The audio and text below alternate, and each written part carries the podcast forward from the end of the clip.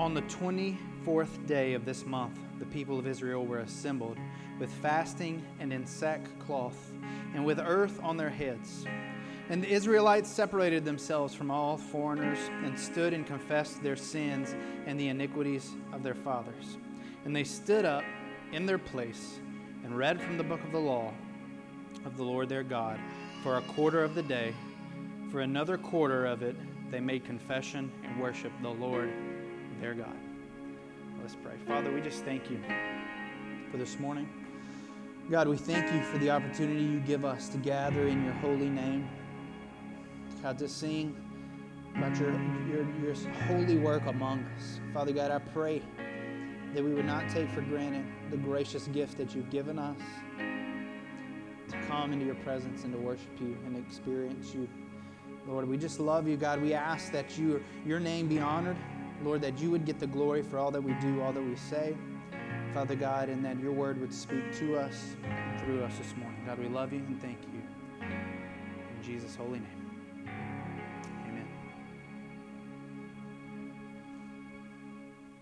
Church, this morning we begin to lean into an area of this process that we've talked about in restoration and what God does and how God begins to work. And, and as we began seeing and, and, and talking about the work of, of God's Word and how that plays into our life and how that influences and, and kind of guides and directs our steps.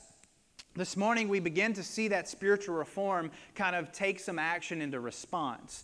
And this morning we see a very specific response that, that we talk about in church that we lean into, but maybe we don't have a total understanding of what that looks like in our life, how, how it's supposed to play out, how it's supposed to be.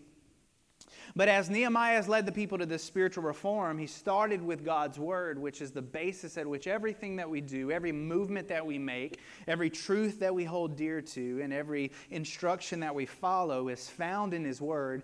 And now it's leading them into response. And so as we continue to move through the rest of these chapters, a lot of what we're going to see is their response to the work of restoration that God is doing in them. And so, as, as the people of God, as, as God's chosen people, that if we stand as Christians this morning, then there is a particular response that is should be coming from us, uh, uh, kind of flowing out from our life based on our encounter with God and what He is doing and what He's planning to do. And so now it's leading them into response. And the response that we begin see here, begin to see here, church, this morning is the response of repentance, is the response of repentance. And so, just to kind of lay a little bit of groundwork for repentance, because, you know, I know it's when we talk about repentance, we, we talk about it uh, in the church a lot, and it's typically related to salvation, and it's absolutely intertwined with salvation. But I think it's very important for us to understand, first and foremost, what is repentance and, and what is where are we even going with this and what we'll use and we'll see from the children of Israel as we kind of navigate that space. And so, repentance, the word, the Greek word metanoia, it means a change in mind. A change in mind, which I think is very important. You know, a lot of times when we talk about repentance, the, the place at which we start with it is we start at, with it, and it can be communicated as a turning away. But, and, and, and it's not that these things aren't together collectively, but they're not one and the same. And so when we begin to see this, and I think this is very important because when we consider real change in our lives, real change begins in our minds, right? Real change begins in our heart. So when the Bible talks about our heart, it's kind of speaking of it as, as kind of this intellectual part and kind of this motivating part of who we are. David writes in Psalm 139, 23 through 24, he says, Search me, O God, and know my heart. Because what does the Bible also say? From our heart flows what? Right? From our heart flows our actions and our things and, and, the, and the nature of our minds. So he says, uh, David says, Psalm 139, 23 through 24, he says, Search me, O God, know my heart. Try me and know my thoughts and see if there be any grievous way in me and lead me in the way of everlasting. And so he says, David is acknowledging that the path at which I walk and the actions at which I live are going to come from this place, Lord, that I'm asking you to search out and I'm asking you to search my heart. Right? What drives me, what motivates me, and not only my, my heart, but my thoughts, the things that I'm thinking about the things that I'm allowing in. In the New Testament, he talks about the eyes being the window to our hearts, right? Because what we see, what we take in, is what affects us, it what guides us, it what leads us. And so, and he continues on, and in Romans 12, 2, he says, Do not be conformed to this world, but be transformed by the renewal of your mind, that by testing you may discern what is the will of God, what is good and acceptable and perfect. And so there's it's the, the mind, it's this place within our mind, within our heart, that affects the way that we live, the way that we walk, and not only that, but the way that we know and discern what is the will of God and what is good and what is acceptable and what is perfect. And so there's a place at which repentance must start. And the place at which repentance starts is within our mind, within the motivating aspects of the inner self of who we are the heart, the soul, the mind, these inner things, before they've even began to be a physical thing. It starts within our mind. And so the, the thing that we have to understand, and, and the kind of the lens at which we view this process through the change of mind or repentance is, is not precisely the same as the act of turning away from sin and the visible performance of good deeds, but one leads to the other. And so we need to con- we do need to connect those things, even though they're not in a sense the exact same thing. And so when we talk about changing our mind, what are we speaking about? And so we'll get to this, we'll kind of reiterate this again at the end as we kind of pull it all together. But when we talk about a changing of our mind, what are we specifically talking about our mind being changed about? So the first thing that we're talking about is our mind being changed about our sin, our transgressions, our rebellion against God, our rebellion against and our, and our uh, abuse of each other. And so our sin, what it and so understanding what we're asking our mind to be changed about in this matter of repentance is what it is understanding our sin, changing our mind about our sin, what it does to us, and also what it has taken from us. Because you know what, what sin has done to us is sin has separated us from what? Sin has separated us from a holy God. It has robbed us of the, the place at which God created us to be, which was with Him, in presence, in fellowship with Him. And not only with Him, but in fellowship with each other. So, what sin came into the world and did is sin came into the world and fractured our relationship to God, but it also did what? It also fractured our relationship to each other.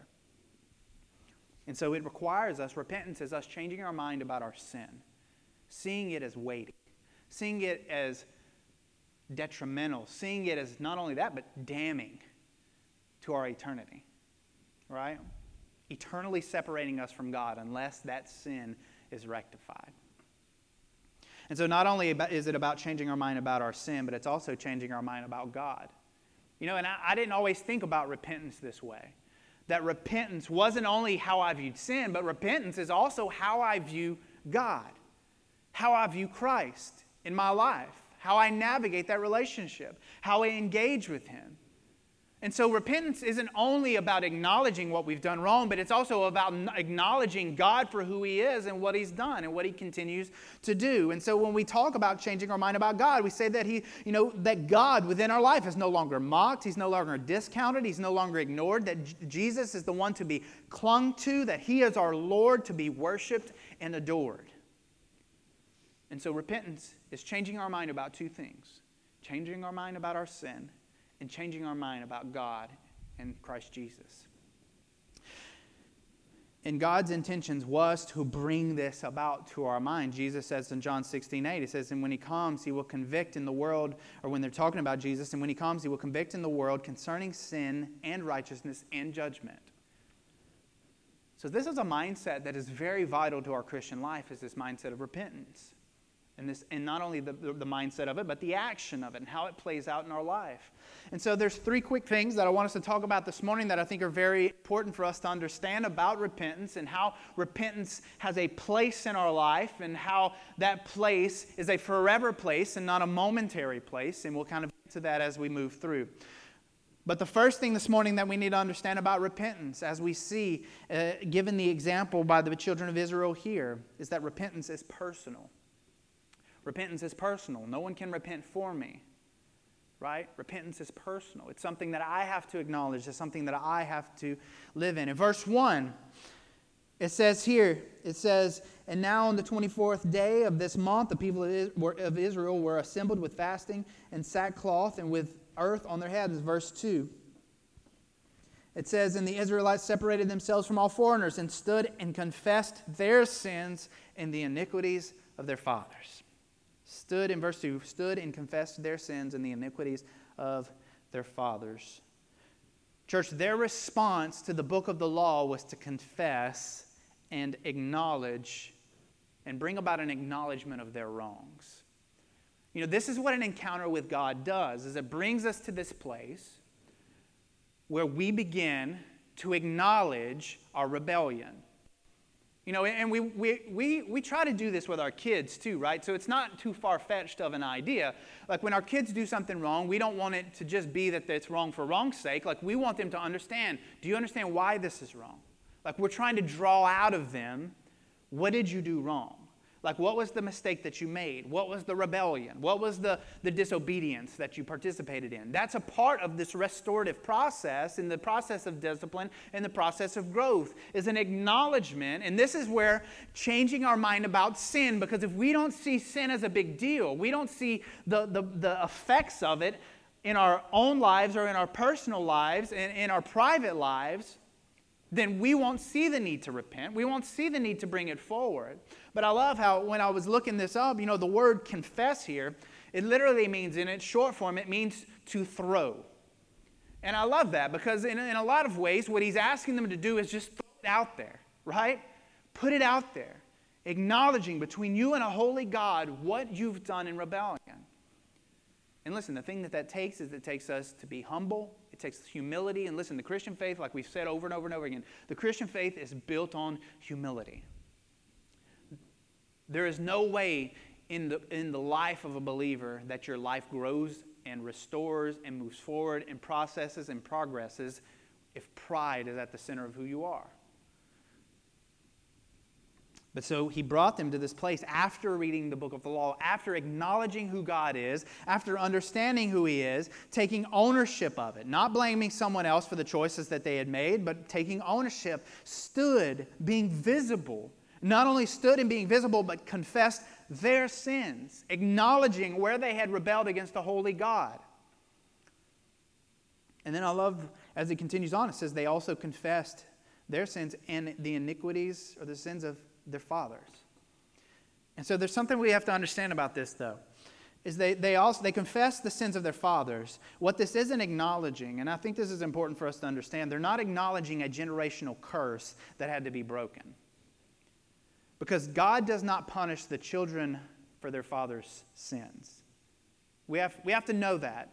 And, and, I know that that's hard for us to, to, to fathom sometimes because a lot of times you, you know, there's a big difference between generational sin and generational curses. Because listen, my failure and the discipline and the, the punishment that God would elicit from me on my personal life for my sin, my sons will not have to pay the penalty for those sins. They will not be disciplined for those sins. Now, it doesn't mean that they may not could fall into those same sins if I've cultivated a culture within my home around a particular sin. So that's what we have to understand. Ezekiel 18:20 it talks about this. If you go back and read that verse, God says, He promises, I will not punish the people for their, I will not punish the sons for the father's sins. And He says, vice versa, I will not punish the father for the son's sins. We take ownership of our sins. They are our sins. Now, like I said, we do recognize that those raised in an environment of sin may very well repeat those same sins, but not because they must, but because their environment, environment made it an easy choice to make. And so that's us, parents, taking ownership of our sin. And you know what? Even though our children, they're not forced to make those decisions, the question we have to ask ourselves is are we making the choice to sin easy for our children? Are we making it acceptable? Are we making it okay? Are we creating an environment where they potentially could repeat the same sins that we have? It's not that they're going to pay for the sins that we've made, but they very well may inherit the mindset if we allow that to cultivate within our homes. And listen, this is a Christian, this is the responsibility of a Christian parent that we have to keep in mind. That we have a responsibility. You know, because, and, and I've, I've heard this conversation, especially when you're raising teenagers. And, you know, I remember hearing it when I was a teenager, like, hey, teenagers will be teenagers and kids will be kids and they'll do these things. And, you know, even though if these things are wrong, even if they're disobedient, even if they're damning or damaging or, or detrimental to their life or their health, it's like, ah, they're kids. Let them be kids and let them experience it. But in reality, if we don't think about, like I think about the life that I lived and some of the choices I made and the things that I do, and even sin that I committed years and years and years and years ago that ripple into my life now, why would I not want to save my children from those sins?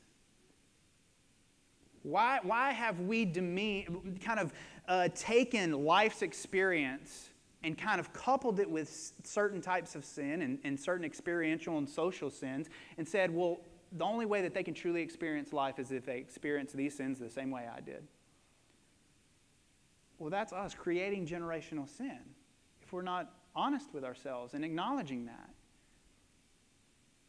The reality, when we go through sin as Christian people and, and we look back at our life, listen, we should use that as a guide for how we lead and how we grow our families and how we navigate that. So we can tell, even when it's hard, we tell our, our children no. Or we, tell, we, we, we, like the Bible tells us to do, be set apart and be different, make different choices, live differently, not accept certain things that others may accept, not navigate certain social spaces the same way others may navigate it because of our conviction, because of what God has led us to. And if we're not using our past failures, as a platform to teach from, then our past failures are nothing but failures.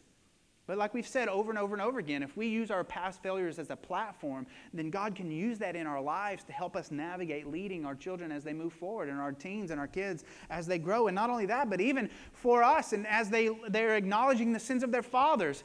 You know, the hardest thing for us to do within our life sometimes is to acknowledge, acknowledge the sin of people who we love and care about and who raised us, right? We don't like to look at our parents. We don't like to look at our grandparents and, and evaluate their obedience to a holy God if they claim to be Christian or even if they weren't.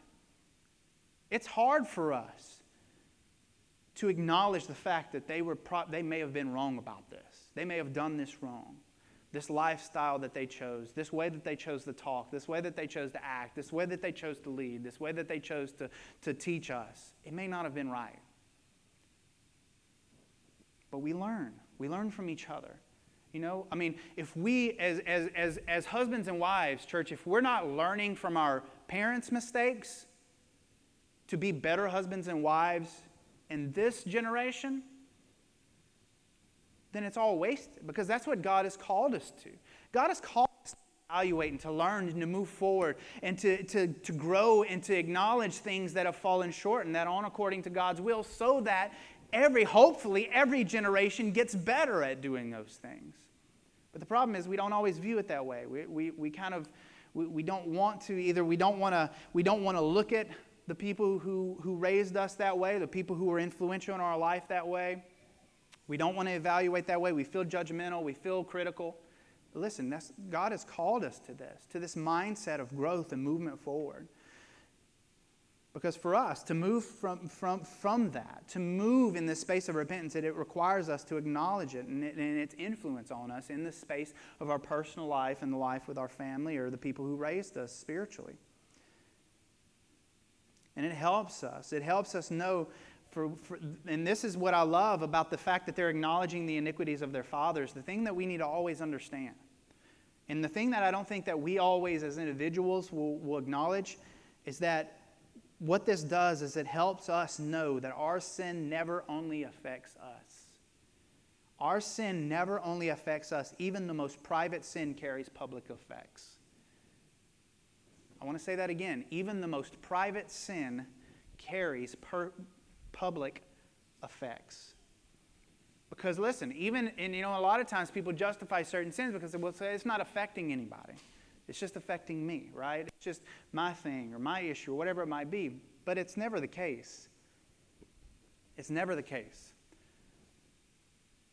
Because every sin affects us at our core, especially the sin that we allow to stick around especially the, those sins, because it, those sins will motivate us, those sins will control us, those sins will move us in our lives. And you know, and so the thing that I love about this in, in Nehemiah chapter 9, and, and I really want to encourage you to go back and spend this week really reading through Nehemiah chapter 9, because what you're going to do is when you read this, you're going to look into a mirror. You're going to see this nature of God's people in their story. And I love that about Nehemiah 9. And as you read verses 5 through 36, you see them mention their story, which I think is amazing. I love the fact that the Bible doesn't shy away from the failures of God's people. It really brings them to the forefront. And so part of repentance is, is, is, and what's so vital about it is repentance requires us to know our story, not for the sake of shame, but an understanding of who we are before a holy God and how God intervenes and acts in the life of his people. Church, repentance requires us to know our story, not just the good, but the bad, to reflect on it to make mention of it. I mean, they're, they're standing together and they're proclaiming this. I mean, really, the books of the law that they read from are a story of Israel's failures. But not just that. And not meant to be a focus just of shame. But I love how Paul puts this, and we've talked about this before, but in 2 Corinthians 7:10, he says, For godly grief produces a repentance that leads to salvation without regret, whereas worldly grief produces death. I love that. Because a lot of times as Christians, we, we you know, especially kind of in the fluffy, uh, you know, uh, fluffy Christianity that we live in today is like we don't want to acknowledge the bad. We don't want to acknowledge our past. We don't want to acknowledge what we've done wrong. We don't want to acknowledge the fact that we have wrong now that we deal with. Because we shouldn't have to feel grieved. You know, who, who I am in the Lord is all that matters. But I love when Paul says this, he, he's putting into perspective the fact that, listen, our perspective of our sin and its effects against us and the people around us and our relationship to a God are vital. Why? Because when we have that understanding, it produces something in us and it produces grief, and grief is not always bad. For our hearts to be grieved about our sin and the wrong that we've done is not a bad thing. Listen, when we lose someone in our life, what do people tell us you need, what do they say you need to do? You need to what? You need to grieve because it's healthy. It's healthy to grieve. Because why? Because it helps you process the value that that person had in your life. It helps you process the memory of who they are. It helps you process how to move forward. And listen, when we acknowledge the weight of our sin and its effects on our life, it will produce grief within us. But why do we need that grief? Because that grief helps us process it. That grief helps us understand what it's done to us. And that grief also helps us understand how to move forward despite our sin. Because what does that godly grief do? He says that godly grief leads to salvation. That's what we want. We, we want rescue to happen for our children. We want rescue to happen for ourselves. We want rescue to happen for our spouses. We want rescue to happen for an unsaved world. But it begins at grieving the fact that we are broken and in desperate need of something that we cannot do for ourselves. And it requires us to grieve a little bit because it leads us to something. Rather than, and I love this, salvation without regret. The other thing is this whereas worldly grief produces what? Death. To be grieved strictly by, driven by, manipulated by simply the things of the world, he says that grief leads to death. And then I love this as we kind of connect into this next one. Matthew 3 8, he says, Bear fruit in keeping with repentance. The second thing is this repentance is a practice. Repentance isn't a moment, repentance is a practice. He says in verse 2, I'm sorry, in verse 1, he says, And the people of Israel were assembled with fasting and sackcloth and with earth on their heads. And so we see that their repentance, it leads them to this moment where they are assembled. They're gathered together, not hidden in isolation. It was meant to be a discipline of their lives. That part of their repentance process was a aspect of the gathering. And listen, that's what we do together as Christians. We practice our repentance within the scope of our prayer, within the scope of our worship, within the scope of our reading of God's word. It is a practice of repentance. But it's something that we must do together within focus of each other. the spiritual disciplines that God has given us within the local church, the, the, the, the, liturgy that we do, it is meant to be a public reflection and practice of the gospel and what God has done for us. And part of the gospel is what? Our repentance. God, I've done wrong. God, you've rescued me from the punishment of that wrong. And I celebrate that today. It is a practice of our repentance. And not only that, but he says that they were practicing fasting and that they were covered in sackcloths. So these sackcloths were basically burlap sacks that they would put on and they would wear, and it would meant, meant to be a representation of their lack, a representation of their depravity, a, la- a representation of their poverty. And that their fasting was a practice of self denial which is, is, is words that we don't like to hear together within our life, right? Self denial, denying myself something, sacrificing something, self neglect. But he says this is part of our repentive process. And, and that's part of the understanding of the weight of sin because re, what, really, what is t- changing our mind about sin and turning away from sin? Is denying ourselves some momentary pleasure, momentary satisfaction, momentary joy for eternal joy, right? And so, fasting is a part of that repentance practice, telling myself, no, I don't need this. I don't need this habit. I don't need this momentary satisfaction. I don't need this to make me feel valuable. I don't need this to make me feel worthy. I don't need this to make me feel full or, or fulfilled or satisfied self neglect, self denial. Part of our repentive process is fasting. And listen, it's not just food fasting, it's physical fasting too, in other senses, denying ourselves.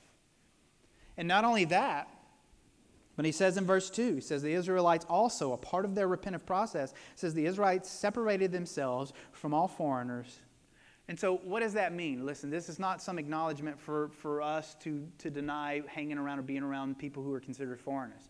It's, it's a representation because remember, God's people were God's chosen people, and they were the people who, who understood holiness. They were the people who had been given the law, the only people who had the law, right? They had the law. They understood the moral code that God had called them to, and they were the people who had a moral standard to live by.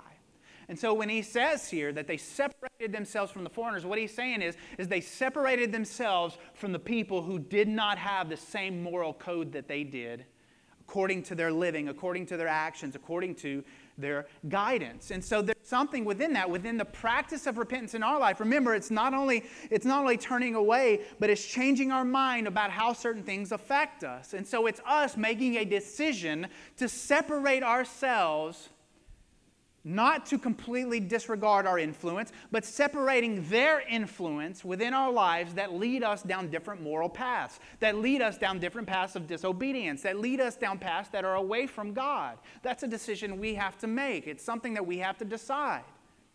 God told them, and there's several times throughout the Bible, He says, listen, you need to separate. You need to not. When He would talk about not intermarrying, it wasn't because God didn't want people who were this color to not marry people who were this color. No, it was about keeping them from being morally subjugated to a, a, a, a lacking moral standard that He had not established with those people yet. It was more about a moral standard that in an in a, in a obedient law that He was drawing the people into.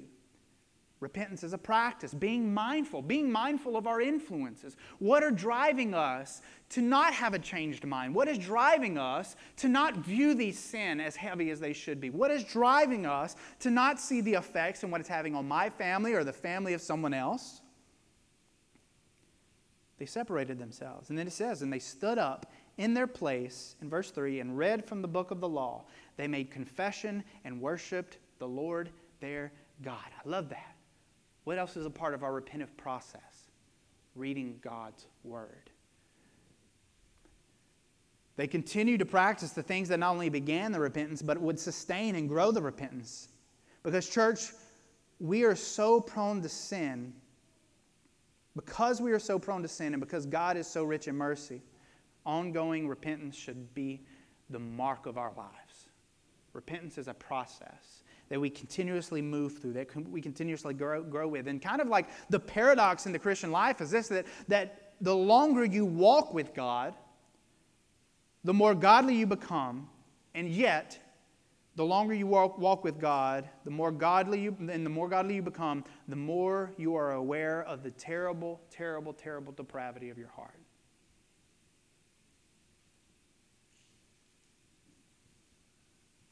You know, and, and Paul was really great with this.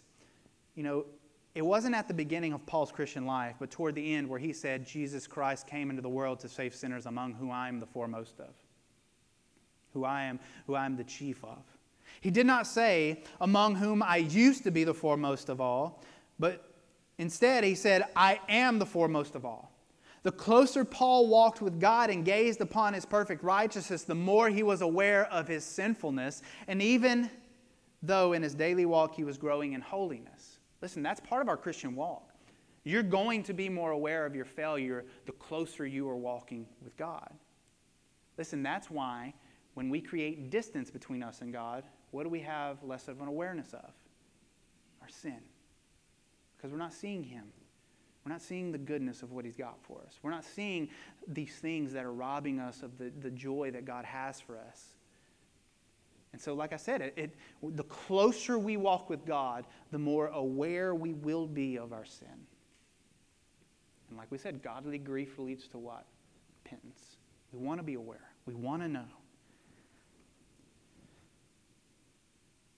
And, and I love this idea, and this will kind of carry us into the end, but you know, salvation, church, what we have to understand is salvation doesn't require a full realization of our sin and its effects. It doesn't require the full understanding of that. Because if you think about it as you grow, like we said, and as we're reading here, Paul at the end of his life, he's saying that I understand my sinfulness. He would grow, have a fuller understanding of his sinfulness the further his life grew and developed over time. And so, for us as Christians, salvation doesn't require a full realization of our sin, but it begins with an understanding of our need. That I'm wrong, and that God is right, and that my sin requires a punishment, and that Jesus came to satisfy that punishment on my behalf. And because of that, I can be saved if I believe in Him and His work for me. That seems like an oversimplification. But, you know, I always think, me, me and my wife were having this conversation, KK, oh, she always gets that when I call her my wife, like people don't know who she is. But, you know, we were having a conversation this past week, and, you know, with our kids, like sometimes we're so afraid to let them step into spaces of faith because, well, they don't understand their sin yet. They haven't sinned enough to understand what it means to repent. You know, and, and I've had to grow and learn in this a little bit even recently. You know, like trying to keep my children from stepping into certain things because I don't think they have a greater, great enough understanding of what it means to be saved or what it means to, to be in need and, what, and, and given to what God can provide. But then we read verses where Jesus says to come with the faith as a child. But then we don't think a child's faith is good enough for, to step into those things, you know? I think for us, the problem is, is that we we don't see it the way that God sees it. And, and I love that. And then when you read something like this and you understand, like, repentance is a practice, and we grow deeper in an understanding of our repentance as our life goes on. But what you need is you need that starting moment. Because what that starting moment does, what that moment of repentance does, when you, uh, if you can understand that you have sin, that sin requires a debt to be paid, and that penalty is death, and Jesus Christ paid that penalty by dying on the cross for our sins, because that sin separated us from a holy God, and through Jesus Christ we can have salvation based on His righteousness and not my own. That sometimes we, that seems like an oversimplification because it's like, well, they can't really, they can't step into this because they haven't sinned enough. But do we understand, like when we say it out loud, do we hear how backwards that sounds? We need them to sin more so that they can understand the weight of their sin more. You know, it, it, I just, I don't get it. I, I, I've struggled with that here lately. Because when we look at repentance and we look at the process of the Christian life, what could we potentially be taking from them? We could potentially be taking a starting point in their life where, yes, they need to understand that sin is wrong, sin separates us from a holy God, sin requires an eternal penalty of death, and Jesus Christ paid that penalty so that we could spend eternity with God. And it's through believing in Jesus that we can have that salvation and His righteousness clothe us. They need to understand that. And if they understand that, this is just me, let's let them step into it. So if they step into it, then they have that moment that, you know what, 10 years down the road, they don't need to get resaved. They don't need to get rebaptized. We need to remind them about what God did for them. And, and it'll help them know, you know what, you're just coming into a deeper understanding of your repentance. You're growing in your knowledge of what your sin has done between you and God because you've made different types of mistakes. Sorry, I kind of got off on a little thing there, but the last thing is this, church, and we'll be done. Repentance is built on Him. And this is where we have to understand this. Repentance is built on Him. Repentance is not a work of my own. Repentance is something that God is doing within us based off of who He is and what He knows. And, and I'm not going to read all these verses, but I encourage you to go back and read Nehemiah 6, uh, chapter, chapter 9, verses 6 through 37.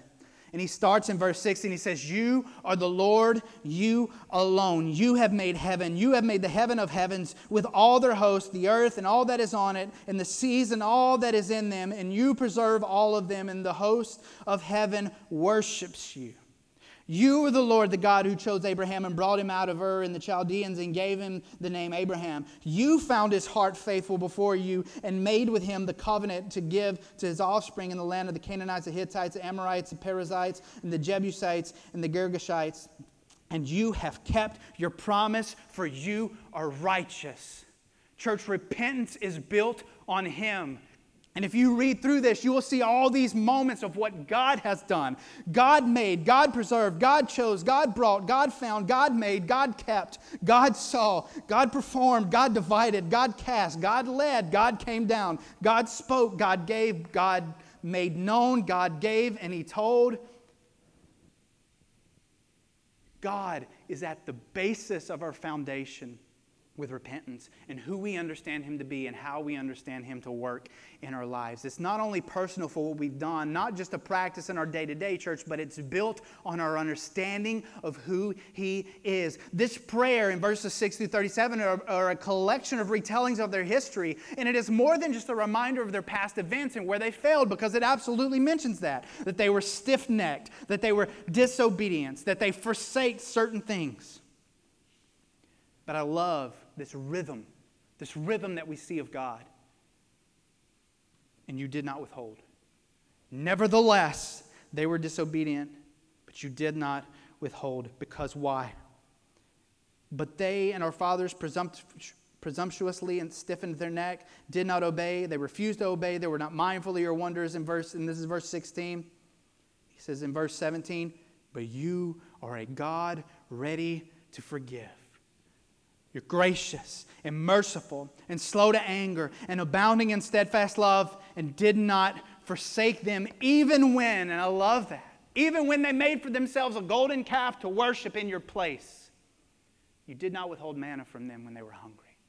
You did not withhold water from them when they were in need. Church, if they would have waited until they had a better understanding of their sin or they were perfect, to go before a holy God, they would never have these moments to rest on, to go back to, and let, let them stay and read publicly. Let me tell you about who God is. Repentance is built on an understanding of how God deals with his people. And how does God deal with his people? We're unfaithful, God remains faithful, brings us back to faithfulness. We become unfaithful, God remains faithful, brings us back to faithfulness.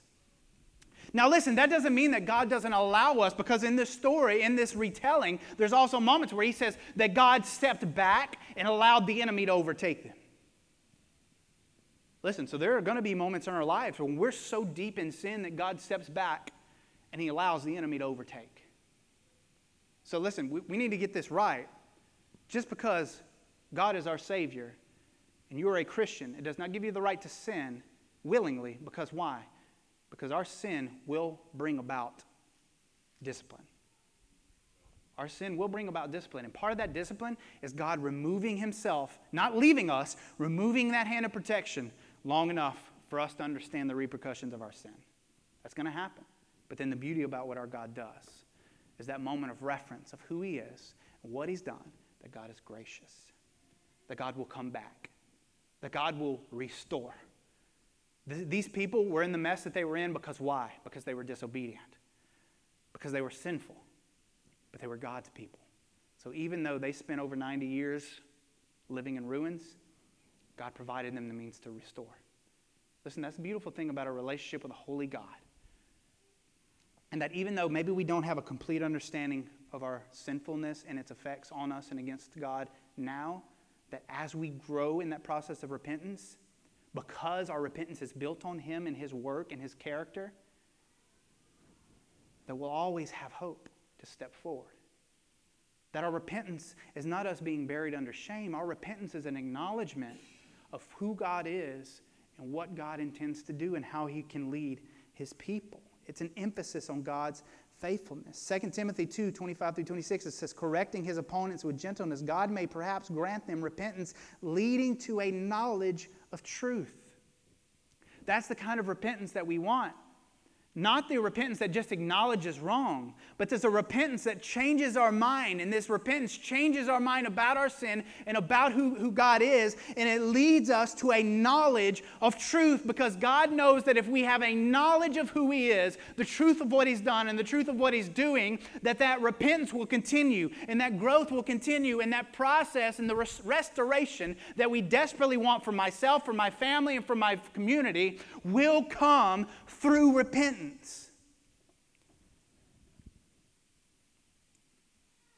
Because we'll understand and we'll know. And he says, and they may come to their senses and escape from the snare of the devil after being captured by him to do his will. Repentance that leads to a knowledge of truth, it equips us with the keys to help not only ourselves, but those around us out of the clutches of the enemy.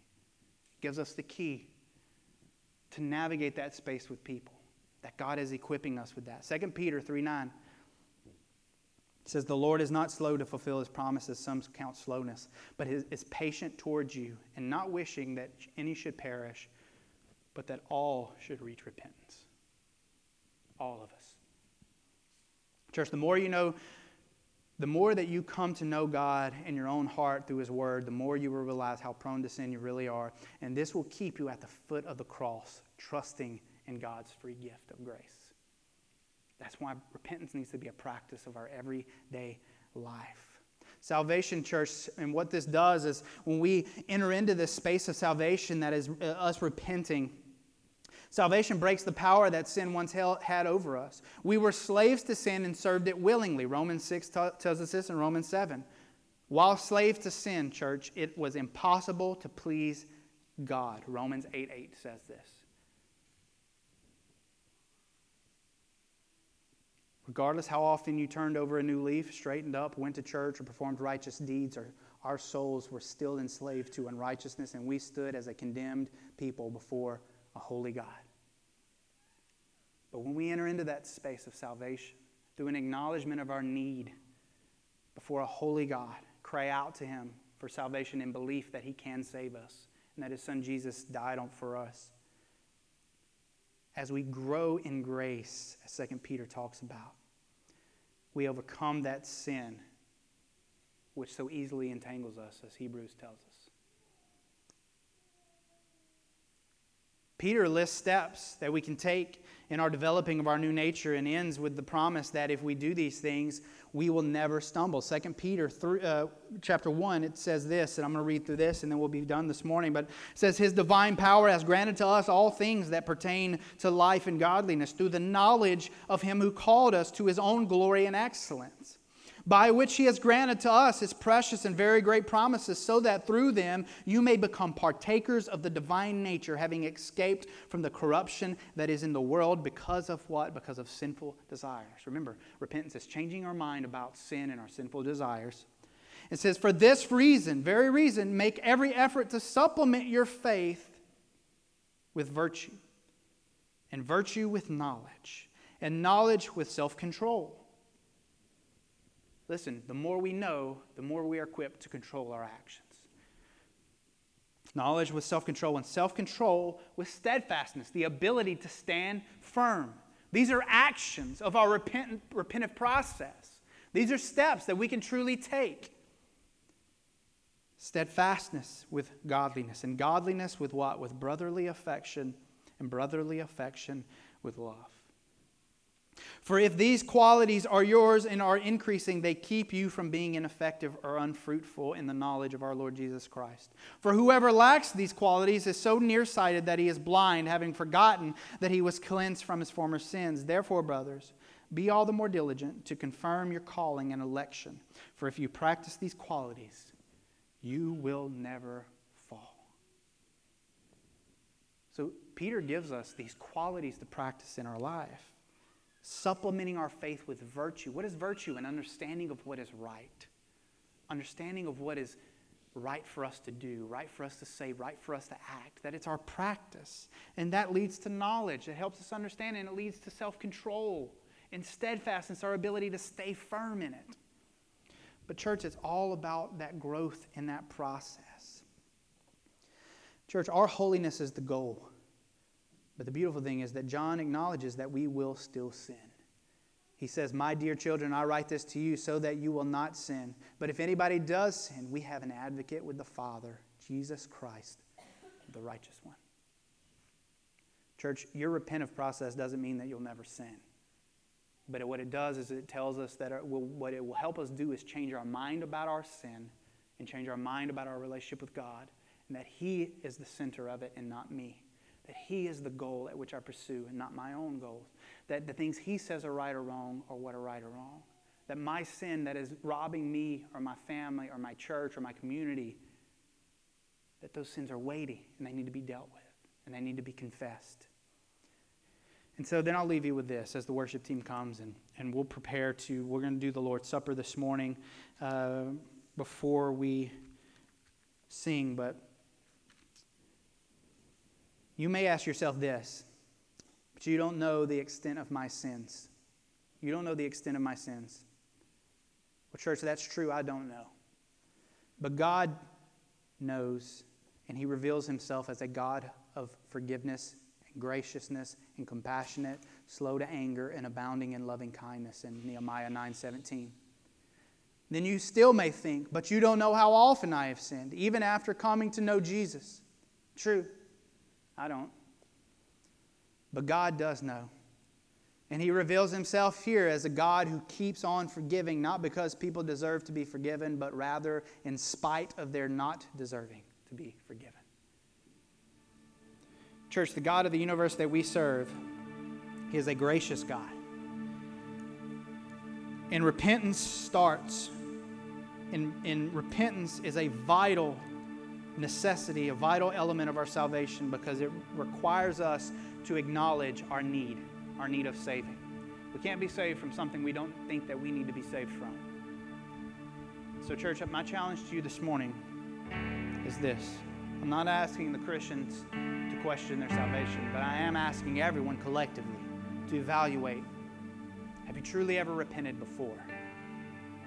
Has your mind been changed by Holy God about the weight of your sin and your relationship to Him and the weight of others' sin?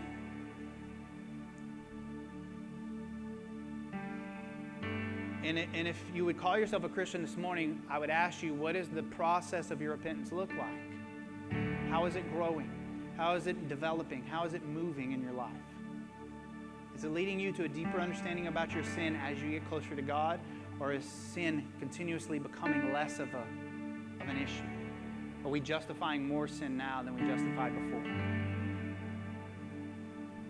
Listen, we're not asking God to create us into being Pharisees. We're not asking for that. We're not asking Him to make us nitpick every little thing and create to do, do's and don't lists for everything. No. Church, for us, it's more about what guides our own hearts. And as what was the last thing of that process that Peter talked about? Brotherly affection, a concern for the people around me. That eventually leads to agape love where I have a concern for the well being the, at the point of my love. Listen, all of it firstly begins with, with you as an individual. You know, what do they tell you in an airplane? Put on your mask before you help somebody else put on theirs, right? What does yours look like? This isn't so that you can be more equipped to judge someone else. No. This is so that you'll judge yourself and then view yourself through the lens of God, up next to a holy God, and then be able to st- step into the life of someone else and help them out, to provide the keys. What did he talk about? The keys to get out of the clutches of the enemy. So, my question is what does your repentant process look like? And what is your repentance built on? Does your process look like a practice of growing closer to Him, being in His Word, confessing, denying yourself pleasures, denying yourself self neglect to grow deeper in Him? And then what is your repentance built on? Is it strictly built on freedom, right? To do whatever I want? Is it strictly built on shame? Or is it built on the guiding principles that God has called us to something specific? He called us to be a holy priesthood, set apart, sanctified for Him. And is it built on the fact that our God is gracious, that He forgives, that even as you sin, even as you fall, even as you fail, that that God will still be there, that God will still pick us up, that God will still help restore. That's what they're celebrating, and that's what we celebrate this morning.